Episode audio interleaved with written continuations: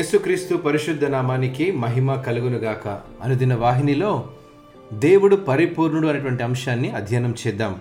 ఆదికాండము ఇరవై ఒకటవ అధ్యాయము ఒకటవ వచనం ప్రకారము యహోవా తాను చెప్పిన ప్రకారము సారాను దర్శించెను యహోవా తానిచ్చిన మాట చొప్పున సారాను గురించి చేసెను. మన దేవుడు దోషరహితుడు మరియు ఆయన వాక్యము ఎప్పటికీ స్థిరమైనది. దేవుడు వాగ్దానం చేసినప్పుడు అది మన జీవితాలను చుట్టుముట్టే అన్ని ప్రతికూల పరిస్థితుల కంటే బలమైనది.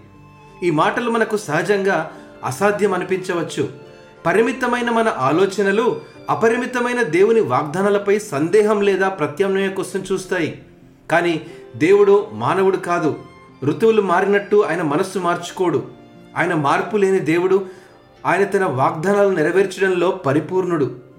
సారా గర్భము దాల్చడానికి ఎటువంటి మార్గం లేదని గ్రహించినప్పుడు దేవుని వాగ్దానమును సందేహించిన సారా హాగర్ ద్వారా అబ్రహాము కోసం ఒక బిడ్డను తీసుకొని రావడానికి ప్రత్యామ్నాయ మార్గాన్ని కూడా ప్రయత్నించింది.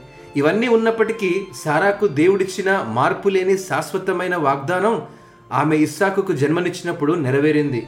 ఈరోజు దేవుడు తన వాక్యం ద్వారా మనతో మాట్లాడినప్పుడు నిస్సందేహమైన ఆశీర్వాదముతో కూడిన నిరీక్షణ దాగి ఉంటుంది. ఎందుకంటే ఆయన పరిపూర్ణుడు మరియు మన జీవితాల్లో తన వాగ్దానాలను నెరవేర్చగల సమర్థుడు. ఎంతమంది ఈ మాటను నమ్ముతున్నారో ఒకసారి గట్టిగా హలలిగా చెప్దామా? ఇటు మాటలను దేవుడు ఆశీర్వదించునుగాక. ఆమెన్.